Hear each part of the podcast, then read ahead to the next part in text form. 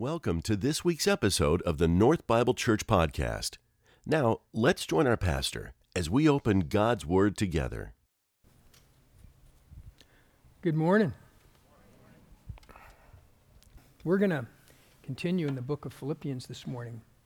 And uh, I, I, wanted to remind you where we left off uh, last week was Paul saying to the church in Corinth, uh, have this mind uh, among yourselves that I want you to have the same mindset, all of you guys. Uh, and here's what I want you to think about. Here's what I want you to do. Um, I, I want you to not do anything out of selfish ambition or conceit, but consider others more important than yourself. And so, first thought might be, you know, impossible. Uh, how, how, do you really do that? How, how, do you do nothing out of selfishness and, or, or conceit um, or selfish ambition? And that Paul wanted us to understand that that's the call of the life that's filled with joy. That's the call of the life that's, that's has unity, uh, where people live in community with each other. So Paul isn't going to leave us there. This morning, we're going to the next part of chapter 2. And we're going to look at the example. Paul says, Now I'm going to show you. I'm going to show you what this looks like. I'm going to show you how to do it, and I'm going to show you in the person of Jesus. So we're going to look this morning at Philippians 2, verses 5 through 11. And, and I, I want to say that this is one of the most important, formative passages in my life. That if you were to ask me to give you the top three verses, passages in Scripture that have, have shaped my heart and my mind and my life, uh, this would be one of them. So we're going to read, beginning in verse 5, chapter 2 of Philippians. Have this mind among yourselves, which is yours in Christ Jesus, who, though he was in the form of God, did not count equality with God a thing to be grasped, but emptied himself by taking the form of a servant, being born in the likeness of men. And being found in human form, he humbled himself by becoming obedient to the point of death, even death on a cross. Therefore, God has highly exalted him and bestowed on him the name that is above every name, so that at the name of Jesus every knee should bow in heaven and on earth and under the earth, and every tongue confess that Jesus Christ is Lord to the glory of God the Father. Now, most, most historians and and uh, Bible scholars believe that this was an early hymn uh, of the church, that this would be sung, this would be recited, uh, that, that uh, this would be uh, recognized regularly uh, in their local churches and in their places of worship, in the homes that they worshiped in. So I want us to take a few minutes and allow this passage to form in us uh, we're going to walk through it line by line and, and see what it is that makes this so formative, see what it is that makes it so powerful in our lives, uh, with just the idea. And I'd like you to ask the Lord this morning to use this passage to be more perfectly formed in your heart. So let's just start with the very beginning. Uh, he's following up on uh, who Jesus is. He's following up on, on the call that we've been given to do nothing out of selfish ambition or conceit, but consider others greater than ourselves. And, and then he says, Have this mind, have this mindset among yourselves, which is yours in Christ Jesus. So, the, so this is, what do you do with that, right? When somebody says, okay, I want you to have the mindset that Jesus had, he's your example, it's pretty tough to argue, no, I don't want to have the mind of Christ. No, that's, no, that, that isn't for me. How do you argue with that, right? And, and so Paul sets them up. He says, I want you to have the same mindset that Jesus had. I, I, he's your example. If you want to know how to live that life without selfish ambition and conceit, if you want to know how to put others before yourself, then look at Jesus, follow his example. So he said, Have the same mindset that was yours in Christ Jesus, who, though he was in the very form, the form of God, did not count equality with God a thing to be grasped. Now I'm going to stop there again because this idea that, that Jesus was in the very form of God that idea of being in the form of God, you could translate that being the very nature of God. In fact, that's what the NIV says that, that Christ was the very nature of God. It's also translated sometimes he was the very essence of God. That what Paul wants us to understand using this word. Actually, the Greek word is morphe, that we get our, our word, you know, morph and metamorphosis and all of those, that it's a transformational word. That what, what Paul wants us to understand is that Jesus was God. That Jesus was the very form of God, that Jesus was there, he was pre existent, that Jesus was part of creation, that he is part of the Trinity, that he is God. And everything that goes along with being God is in Jesus. And so he is the very nature, the very essence of God. And, and so we, he wants us to understand that. He wants to be really clear because now he, he's going to, to, to now he's going to bring it home for us.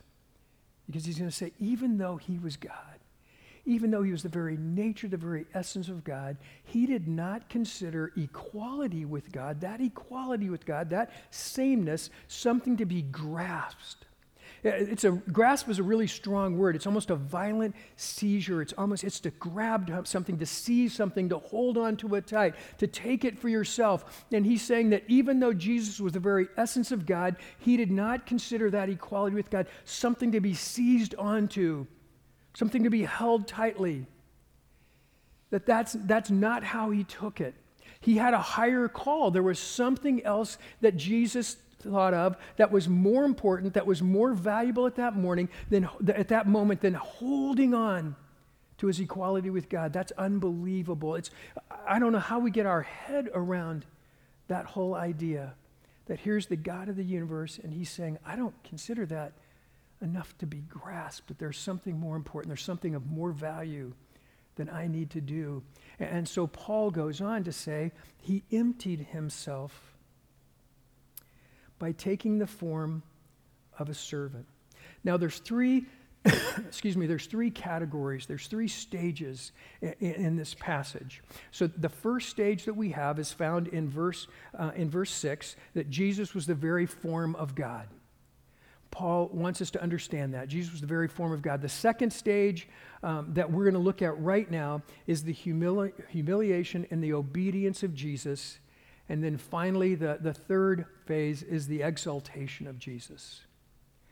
So we understand the very form, the very nature of God in Jesus we understand the humility and the obedience of Jesus and then the exaltation of Jesus. Uh, the earliest Christians understood, uh, the very first, the disciples, the earliest uh, followers of Jesus who were there when Jesus walked the earth understood that the person that they had followed, the person that they had known in Jesus, was more than they ever dreamed. He was more than they ever understood. That they saw his miracles, they, they were there at the crucifixion, the resurrection, they saw all of that, but suddenly they understand that Christ pre existed history, he pre existed creation, all of those things, that, that he's the God of the universe, that he's not just God, but he's, he is their God, he's their Lord. He's God who came to earth. What, what Bible scholars will call that is the incarnation, the infleshing of God, God becoming flesh on our sake. What we talk about is the difference of, between Christianity and every other world religion is that religion is man reaching up for God, man reaching as high as he can, doing everything he can to try to reach God, but Christianity is God reaching down to man. And the God of the universe poured himself into human form, and he came and he walked among us.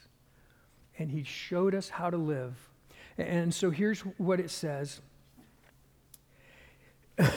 Excuse me, it says, But he emptied himself, taking the form of a servant, being born in the likeness of men. Jesus didn't consider equality with God a thing to be grasped, to be seized but the passage says he emptied himself. Uh, that's sort of the theme of this passage. It's called the kenotic passage. Kenosis is the word for self emptying.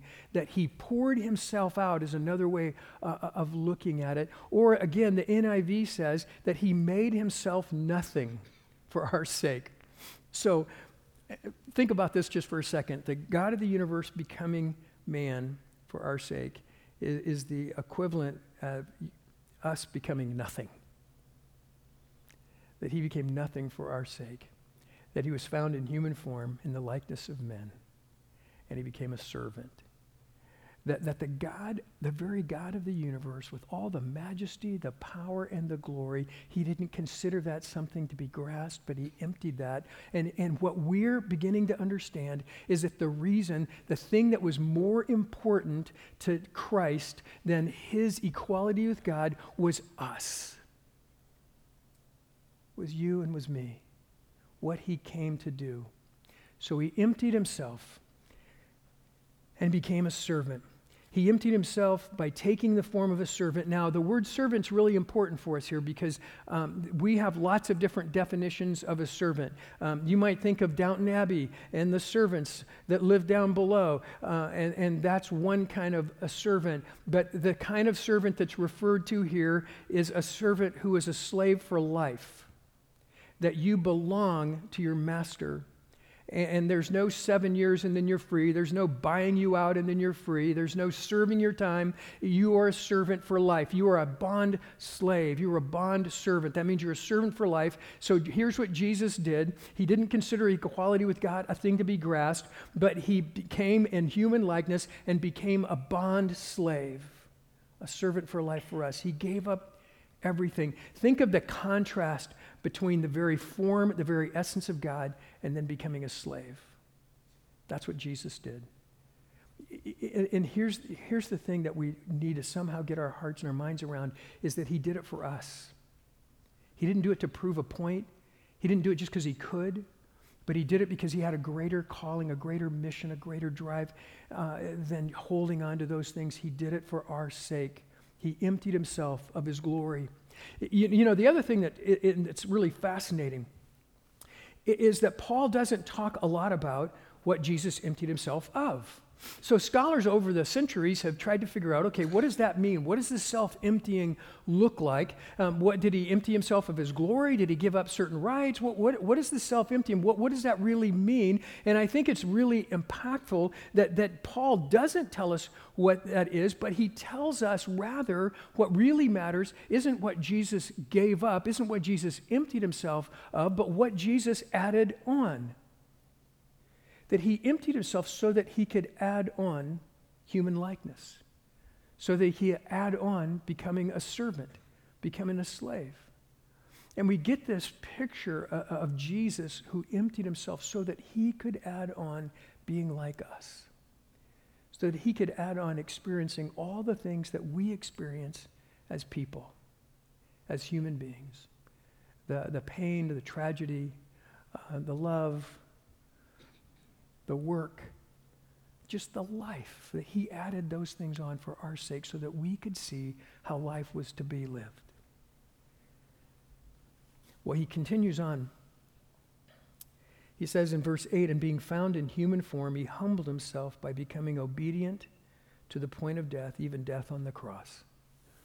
Now, th- this is important for us because the Apostle Paul says that being found in human form, being found as a person, he humbled himself and became obedient. Now, let's just talk about humility for a quick second, okay? I've shared with many of you before that we were talking about being humble one time, and an older pastor years ago said, Larry, never pray, Lord, make me humble. he said, always pray, Lord, humiliate me so I might be humble. That's a whole different deal, right? I mean, that, I mean, that's kind of catches your breath. Okay, wait a minute. Am I, I, I got to think about that one. Do I? It's one thing to say, "Yeah, Lord, make me more humble." That's cool, right? that sort of seems noble to me. The idea of saying, "Lord, humiliate me so I might be humble," that scares me. That that means being that's potentially being embarrassed, right? I hate being embarrassed. I, why would I do that? And yet, here's what it says about Jesus that when Jesus was found in the likeness of men, when Jesus made himself a servant, he allowed himself to be humiliated because the mission that he had was so much greater. The God of the universe, with all of his majesty and glory and power, allowed himself to be humiliated. And then he became obedient to the point of death. That seems like enough. But Paul adds even death on the cross. And, you know why he adds that? Because at that point in history, being crucified, dying on a cross, was the most humiliating, the most painful, uh, the worst form of torture that had ever been invented up to that point. He wants them to understand how serious Jesus was. He wants them to understand the lengths that Jesus went to show his love for us, to give us an opportunity at life. So he allowed himself to be humiliated for our sake, and he was obedient to the point of death. Remember when he was in the Garden of Gethsemane and, and he said, Father, not my will be done, but your will? That's what we call obedience. That, that's saying that, you know, enduring, separa- enduring this separation from you, Father, and enduring the cross isn't my first choice, but this isn't about my first choice. This is about your first choice. This is about being obedient to you. And you see, we fight for our rights and we fight for what we want and we fight for what we think we deserve. And here is the God of the universe saying, I'm not going to hold on. I'm not going to seize those things. I'm going to let all of this go for the sake of the kingdom, for the sake of the mission, for the sake of the people people who need a Savior. I'm going to let this go. I'm going to live my life with my hands open. I'm going to be, I'm going to allow myself to be humiliated, and I'm going to be obedient to the point of death, even death on the cross. And so we have this remarkable picture of Jesus.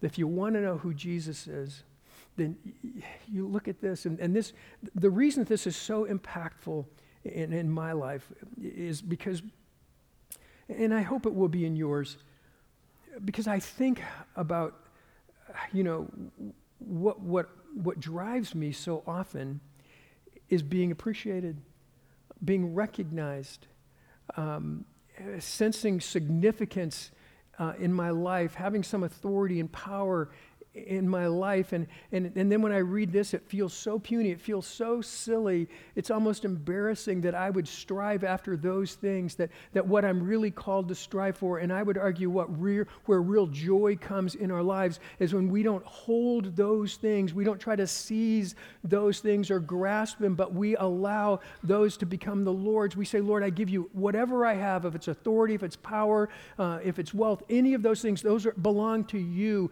I, I want to empty myself of those things that I think I deserve for your kingdom and for your sake so that you can be the Lord of my life. It changes everything for me personally. And I would hope that as we really look at it, it would change everything for us. And so we have this picture of Jesus who, found in human likeness, uh, in the form of man, became a servant, was humiliated, and obedient to the point of death, even death on the cross for us.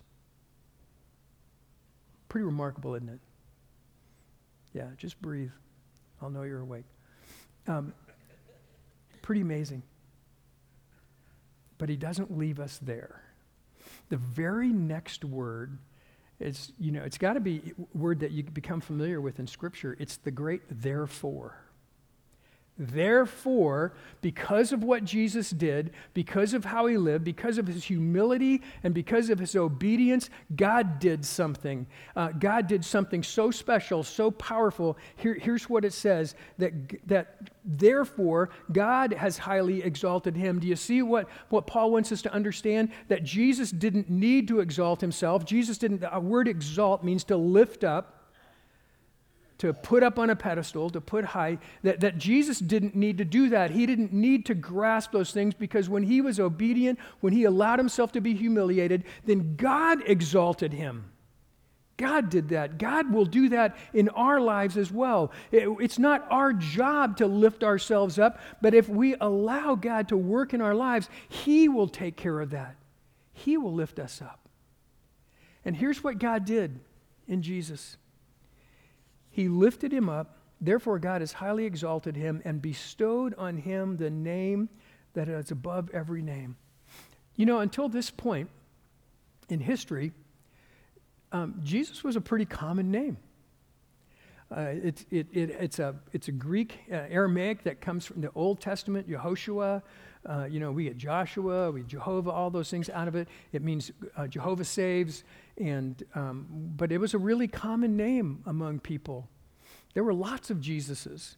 Uh, if you read the, the scripture, you, will see, and there were even some, some guys named Jesus that, that claimed to be the Messiah before and all of those things. And, and so it was a pretty common name, but all of a sudden, God exalted him and God put his name above every name, that at the name of Jesus, every knee should bow on heaven and on earth and under the earth, and every tongue, com, uh, every tongue proclaim that he is Lord.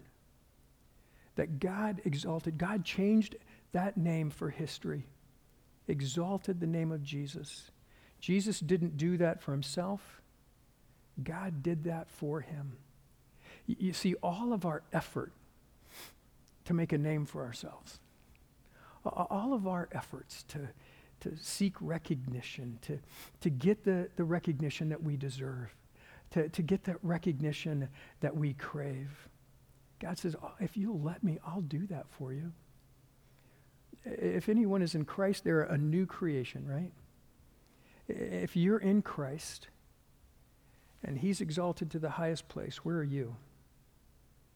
Can you get any higher than that? So, what do we have to prove, really? If we're in Christ, we experience that through him, because of him, in, in our lives. Um, you can't you can't make yourself any higher. The other thing that this passage says is that, that no matter how high you get in life, he's higher. But no matter how low you go in life, he's been lower. He's experienced those, those things for our sake. That's what Paul wants us to understand about Jesus. He chose humility, he chose obedience for us. The church in Philippi was suffering. They were struggling. They were under some persecution themselves. And they needed to understand what Paul's trying to teach them. He wants them to live in unity. He wants them to live in fellowship. He tells them uh, how to do that. And then he says, and here's the example. Here's how it's done. You look like Jesus. You follow Jesus. I love this, all right? Uh, I, th- here, here's something else that's been really formative in my life that, that, that Paul doesn't just give them a bunch of rules and say, Here, here's the 10 things I want you to do next week, and then come back and I'll give you 10 more. And, and if you really want to be a good Christian, you, you know, you check these things off your list. Here's what he said I want you in humility and obedience to follow Jesus. Just Follow his example. You know what that should do in our lives? It, it should probably drive us to go into the Gospels and just read about Jesus and, ev- and get everything that we can, learn everything that we possibly can learn about Jesus, to be reminded of how he lived, to be reminded of how he loved people, to be reminded about how he cared for people, all of those things, so that we can just simply follow him.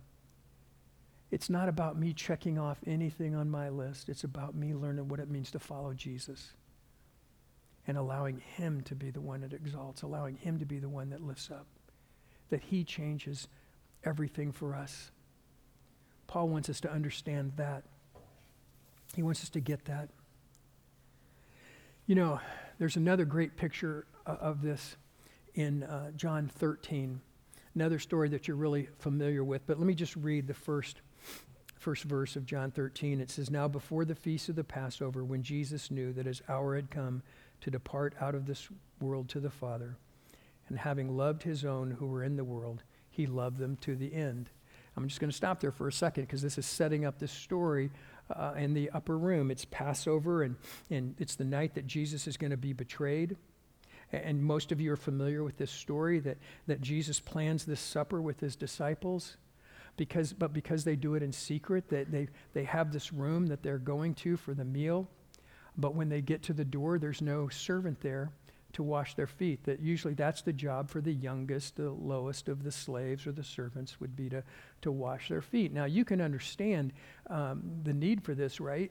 Um, they didn't have paved roads and they wore sandals and it's just gross, right? I mean, that's how you lived your life.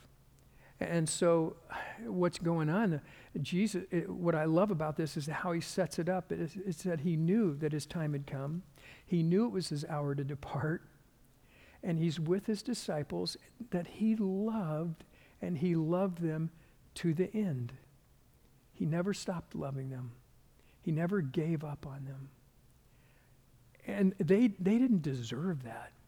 On this very night, the disciples are competing and they're complaining and they're trying to vie for position in his kingdom. They want to know who's going to be the greatest when Jesus, they're still expecting Jesus to throw out the Romans and establish his kingdom on earth and, and all of these things to happen. And they want to know who's going to be the vice president, who's going to be the attorney general. They're all vying for these positions. They're, they're all kind of trying to claw their way to the top. They're still going for recognition. They're still going for all of these things. And Jesus comes into the room and he sees rather than this unified group of disciples, rather than these followers that have been with him, and now he knows what's in front of him. He knows that he's going to be betrayed. He knows that he's going to be beaten. He knows that he's going to the cross. He knows all of these things are about to take place. And these 12 guys walk into the room, and in their pride and in their competition, nobody stops to wash their own feet. They just come and recline at the table like they're in charge of the world.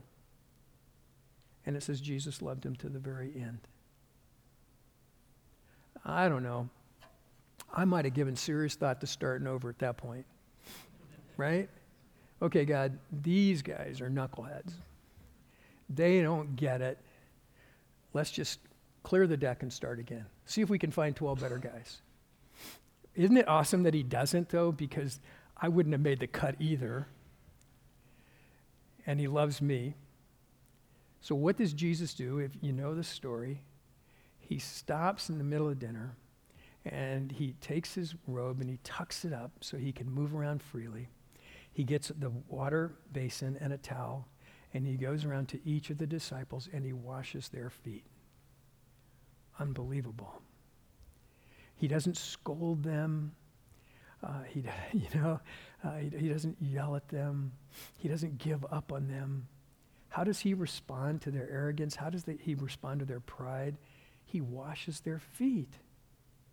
It's, you know, we talk about Jesus so often, but one of the things we talk about is he turned the world upside down. You know, Jesus had the audacity to say, Love your enemies. Okay, who does that? He, he, said, if, if somebody, if, a soldier asks you to carry his stuff for a mile, carry it for two miles, go the extra distance. If somebody slaps you in the cheek, turn the other cheek. He kept giving us these things that were king, that we call kingdom opposites. It's the opposite of how we live and how we think we should operate. That that's how Jesus lived. That's what he showed us. He taught us that, and then he gives us this picture in John 13 with his disciples as he washes their feet, their dirty, stinky feet. And then in verse 12, he says this When he had washed their feet and put on his outer garments and resumed his place, he said to them, Do you understand what I have done to you? You call me teacher and Lord. Good idea. You're right, for so I am. If I then, your Lord and teacher, have washed your feet, you also ought to wash one another's feet. All right.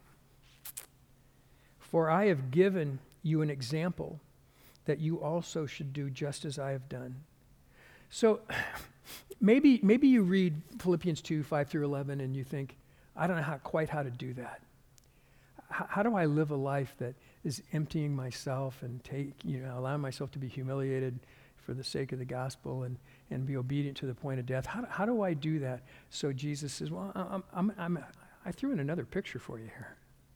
I'm giving you another example. Wash one another's feet.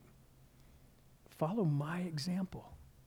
Again, it's not the list of do's and don'ts, but it's saying, follow me. And here's my example I washed the feet of those disciples who, in their disobedience and their arrogance, were reclining at the table. I washed their feet. Now, follow my example.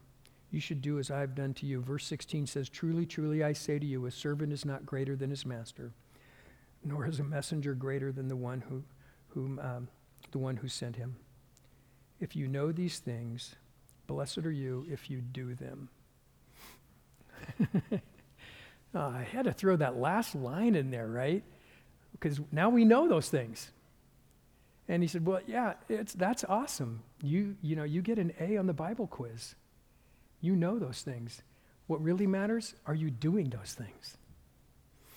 Are you doing that? Do, do you want to know what it means to be a follower of Jesus? That you know the truth and you do the truth.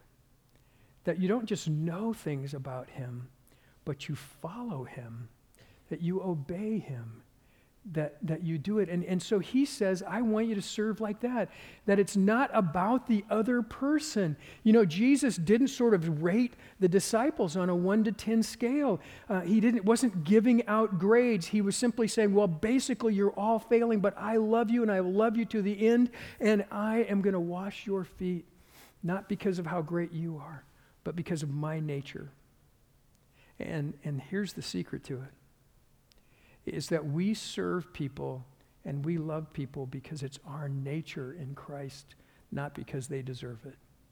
If you're basing your service and you're basing your love on whether or not somebody deserves it, then you're missing the gift that the Lord has for you. You're missing the power in the moment that what He's called us to, what Christ has called us to, is to follow His example not based on somebody deserving it, not based on what they do, but based on the character that we have in Christ. Based on the, our humility and our obedience to Him, we serve. And if we can begin to flip that around in our lives and begin to live that way, then we're following the example of Jesus. That we're living like Jesus and we look like Christ. If you know these things, blessed are you if you do them. Let's pray. Heavenly Father, thank you for your word. Thank you for the truth of your word. And Lord, we ask that um, somehow, Lord, you would use this. That this would be the Jesus that gets formed in our lives. The, the Jesus who was willing to be humiliated for us, the, the, the Jesus who was obedient to the point of death on a cross, that, Lord, we would give you the privilege of lifting us up, that that's not our job, that's not our task, but that's what you do as we follow you, as we serve you, as we serve others, Lord. Uh, give us the courage and humility to do what you did. Not just know what you did, not just read what you did, Lord, but to do what you've called us to do. Lord, we love you, we praise you, we give all these things to you in Jesus' name. Amen.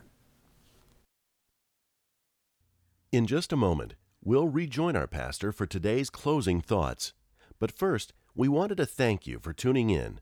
North Bible Church is located in Scottsdale, Arizona, and exists to equip all generations to love God, love one another, and love the world. For more information about North, please visit our website at northbiblechurch.com. Now, some closing thoughts from our pastor.